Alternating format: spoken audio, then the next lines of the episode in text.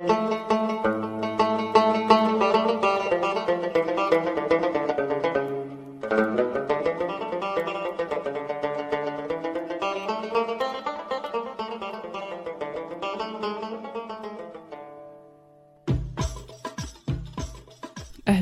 أنا مرام وهذا بودكاست شاي حبق في هذا البودكاست أشارككم معلومة يمكن تخلي حياتكم أفضل. جهزوا كوب الشاي ويلا نبدأ.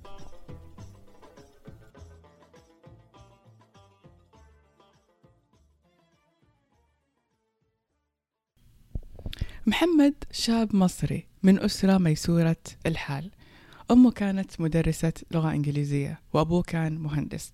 من طفولته تعود محمد على أنه يمارس كل هواياته وأنه يقرأ ويتعلم. وكان في داخله طفل فضولي. كان يحاول دائما أنه يكتشف الأشياء الموجودة من حوله. ومن حسن حظه أنه نشأ في أسرة كانت جدا محبة. أسرة ربته على القيم وربته على أنه يقدر يمارس أي شيء يبغاه عشان ينجح وعشان يتطور في حياته. وفعلا كبر محمد وكبرت أحلامه معاه وقدر أنه يلتحق بالجامعة وبعدها قدر يحصل وظيفة في واحدة من أعرق الشركات الموجودة حاليا. قدر يكون واحد من أكبر التنفيذيين في شركة جوجل. وطبعا كأي تنفيذي في منصبه كان محمد دائما يعني هو نجم كثير من المؤتمرات آه، كان يعيش حياة جدا فيها كثير من الرفاهية قدر أنه يكون له علاقات كبيرة ويكون له نفوذ في سيليكون فالي إلى جانب نجاحه المهني محمد كان عنده أسرة جدا آه، رائعة كان متزوج وكان عنده ولد وبنت وكان يعني يعيش معاهم أحلى الأوقات. ولكن كالعادة دائما القصص السعيدة ما تكتمل. اللي صار هو بعد ما ابنه التحق بالجامعة طلب زيارتهم بعد انتهاء الفصل الدراسي. وهذه الزيارة يعني بعد ما كان مقرر أنها تكون إجازة سعيدة يلتم فيها شمل العائلة تعرض ابنه لوعكة صحية مفاجئة دخل على إثرها المستشفى. ولكن للأسف بسبب سلسلة من الأخطاء الطبية فارق ابنه الحياة. وهنا انقلبت حياة محمد رأسا على عقب. بعد ما فقد ابنه اكتشف بأنه كل الأشياء المادية اللي تربى منذ الصغر على أنها هي مقومات السعادة ما قدرت تفيده بشيء. منصبه في جوجل سياراته بيته علاقاته كل هذه الأشياء ما قدرت ترجع له سعادته. ما قدرت ترجع له ابنه ما قدرت ترجع له البهجة لحياته. ومن هذه النقطة بدأت رحلة جديدة لمحمد. من هنا بدأ محمد من أول وجديد يبحث عن السعادة.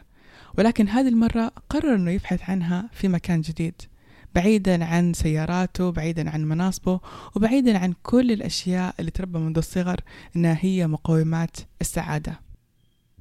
قصة محمد هي قصة مكررة. نسمعها كل يوم وتصير معانا كل يوم. كلنا منذ الصغر تبرمجنا على أننا لو قدرنا نجيب درجات عالية ودخلنا التخصص اللي في الجامعة اللي نبغاه وقدرنا نحصل على وظيفة مرموقة وقدرنا نحصل الراتب العالي وقدرنا نحصل السيارة وقدرنا نحصل البيت كذا إحنا راح نكون سعيدين. ولكن المفاجأة تصير أنه حتى بعد تحقيقنا لكل هذه الأشياء اللي تبرمجنا منذ الصغر على أنها مقومات السعادة تصطدم في أول عائق أو أول حدث غير سعيد يصير في حياتنا. وهذا تماما اللي صار مع محمد. محمد بسبب خلفيته في البرمجة وخلفيته الإلكترونية قرر أنه يستخدمها في إعادة البحث عن السعادة. وهنا قدر يألف كتاب اسمه معادلات السعادة أو Solve for Happy. محمد بحكم تفكيره المنطقي كان يعتقد بأنه زي ما كل شيء له معادلات زي ما الاستثمار له معادلات زي ما الفتنس والرياضة لها معادلات أكيد السعادة لها معادلات. ولكن هذه المرة قرر أنه هو يكتشفها بنفسه. ولكن عشان نقدر نكتشف معدلات السعادة خلينا أصلا نفهم من البداية إحنا كيف كنا نشوف السعادة منذ الصغر. زي ما قلت إنه إحنا منذ الصغر كنا ندور على السعادة في المكان الخطأ. كنا نعتقد إنه السعادة هي مجموعة من الأشياء هي مجموعة من الإنجازات هي مجموعة من الأحداث. ولكن الحقيقة هي أنه السعادة مش في هذه الأحداث ولا بهذه الإنجازات. السعادة ببساطة هي الطريقة اللي إحنا نشوف فيها هذه الأحداث. ولكن كيف؟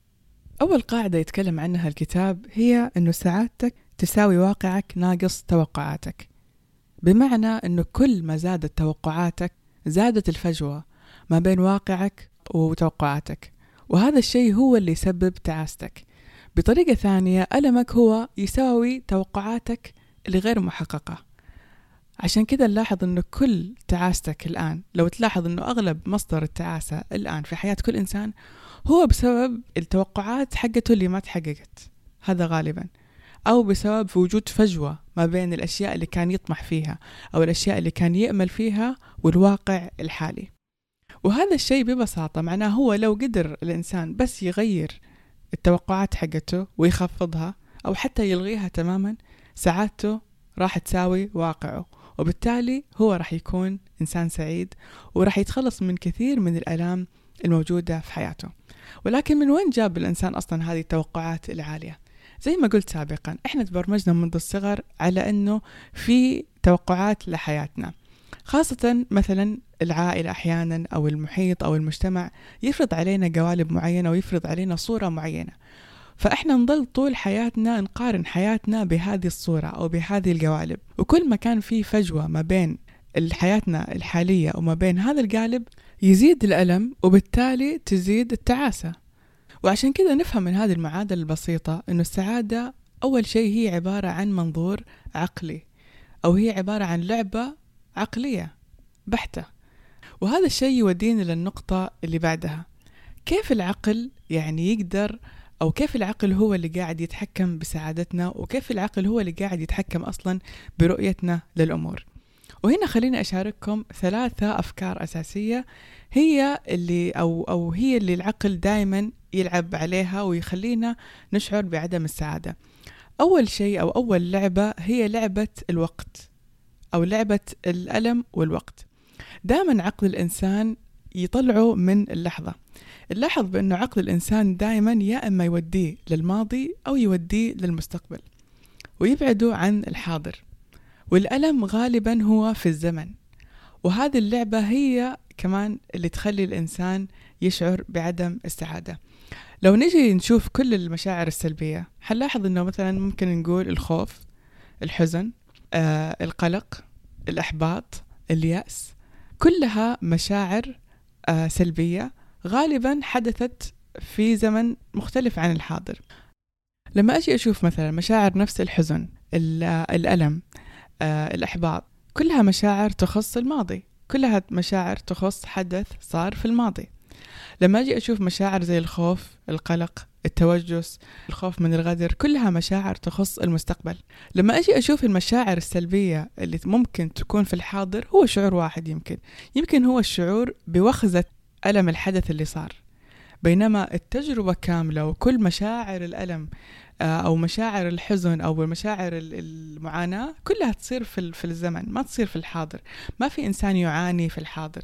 في الحاضر أنت ممكن تتعرض لصدمة ممكن تتعرض لوخزة صدمة الحدث اللي صار. ولكن المعاناة والحزن والخوف وكل المشاعر السلبية كلها تعيش أو في الزمن.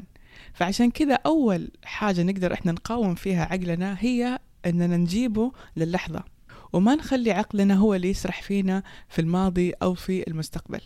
وجودك هنا والآن وجودك في اللحظة هو الشيء اللي راح يخليك تقدر تكون سعيد ويقدر يخلي لك أو يقدر يحقق لك معادلة السعادة. اللعبة الثانية اللي يلعبها العقل هي محورية الكون. كلنا لما تصير لنا أحداث سيئة نعتقد بأننا محور الكون وبأن العالم يصير ضدنا كيف؟ مثلا هذا الكاتب يتكلم عن وفاة ابنه ويقول إنه أول ما توفى ابنه أكيد تعرض لصدمة أو أكيد قاعد يسأل أسئلة ليش ابني ليش يا الله تاخذ مني ابني؟ أكيد طبعا الإنسان المؤمن ما يقول هذا الكلام وأكيد هذا قضاء وقدر ولكن الإنسان يظل إنسان وتظل هذه الأفكار تدور في باله. ولكن الكاتب هنا اكتشف شيء إنه أحيانا مصيبتك ممكن تكون نعمة لغيرك. بسبب وفاة ابنه في شهر رمضان المبارك وكان يعني صايم في هذا الوقت قرر الكاتب إنه يحتفي بهذا الشيء بإنه قرر الكاتب إنه يحفر بير باسم ابنه كوقف. وهذا البير ساعد كثير من الناس إنهم يحصلوا على الموية خصوصا بأنه هذه المنطقة النائية. كانوا الناس يعني لاقوا صعوبة كبيرة جدا في الوصول للماء. الشيء الثاني إنه بسبب هذا الفقد اللي حصل له أيضا قرر إنه يألف هذا الكتاب. هذا الكتاب اللي حوله لمشروع وقرر أنه هذا الكتاب يكون سبب سعادة مليار إنسان. هذا الكتاب اللي أثره وصل حتى لغاية هذه الحلقة اللي أنا قاعدة يعني حاليا أسجلها. وهنا هذا الشيء أعطى منظور مختلف لمنظور المصيبة. أحيانا كلنا تصير لنا مصايب ولكن لازم نستوعب أننا إحنا مو محور الكون. في النهاية إحنا جزء من سبعة مليار إنسان وإحنا كسبعة مليار إنسان جزء من مجرة من عشرات المجرات. فأي حدث يصير في حياتنا هو جزء من صورة كبيرة الخالق سبحانه وتعالى هو اللي قدرها. فطبيعي لما إحنا يصير لنا حدث سلبي ممكن نزعل ممكن نحزن ولكن لازم نعرف بأنه هذا الحدث أكيد هو شيء بالمجمل الله سبحانه وتعالى قدره وهو أكيد فيه خير ولو كان غايب عننا. فهذه العقلية لما نلغيها من عقلنا عقلية محورية الكون نبدأ نشوف الأحداث بحجمها الطبيعي ونبدأ ما نعطيها أهمية كبيرة ونعرف بأنه زي ما أصابنا اليوم شيء سيء كل يوم في أحداث سيئة قاعدة تصير. وزي ما الأحداث السيئة قاعدة تصير في العالم اليوم كل يوم راح يتعرض إنسان لشيء سيء. فعشان كذا إحنا أكيد ما راح نكون الاستثناء عن غيرنا. اللعبة الثالثة اللي يلعبها معانا العقل هي شيء سماه الكاتب النقاط العمياء السبعة. إيش هذه النقاط العمياء؟ لما يصير معانا أي حدث سلبي مثلا العقل على طول عنده زي النظارة أو زي الفلتر أو زي ال ال البرنامج اللي يعالج فيه هذا الحدث. وهذا البرنامج هو اللي يخلينا نشوف هذا الحدث بطريقة سلبية. البرنامج هذا فيه له سبع نقاط عمياء. هذه سبع نقاط عمياء أو سبع فلاتر خلينا أقول أو سبع يعني مراحل هي اللي تخلي تحول الحدث هذا من حدث عادي لحدث آه سلبي. خليني أقول لكم إيش هذه النقاط تحديدا. السبع نقاط هذه هي ببساطة أول شيء الفلتر أو الفلاتر ثاني شيء الحكم أو الأحكام ثالث شيء التكهن رابع شيء التوقع أو التوقعات. خامس شيء الذكريات. سادس شيء المشاعر السلبية. سابع شيء المبالغات. أعيدها مرة ثانية. الفلاتر الأحكام التكهنات التوقعات الذكريات المشاعر والمبالغات. هذه هي السبع آه، النقاط العمياء أو السبع آه، نقاط اللي من خلالها العقل يشوف الأحداث السلبية. واللي على أساسها يستنتج العقل على طول إنه هذا حدث سلبي. خليني أجيب لكم مثال. بجيب لكم مثال. نفترض إنه وحدة آه، قابلت زميلتها في العمل. تمام؟ وهذه زميلتها ما سلمت عليها مثلا. دخلت عليها العمل وما سلمت عليها ما قالت لها صباح الخير. غالبا كيف مخ هذه الإنسانة حيشتغل؟ حيشتغل من عدة نواحي. ممكن هي تشوف إنه هذا التصرف هو تهديد. ممكن تقول بينها وبين نفسها ليش فلانة شافتني وما سلمت علي؟ هي معناه مش مقدرتني. هنا هي قاعدة تحكم عليها من فلتر قديم موجود عندها إنه أي شخص يشوفني ما يسلم علي يعني هو ما يحترمني مثلا.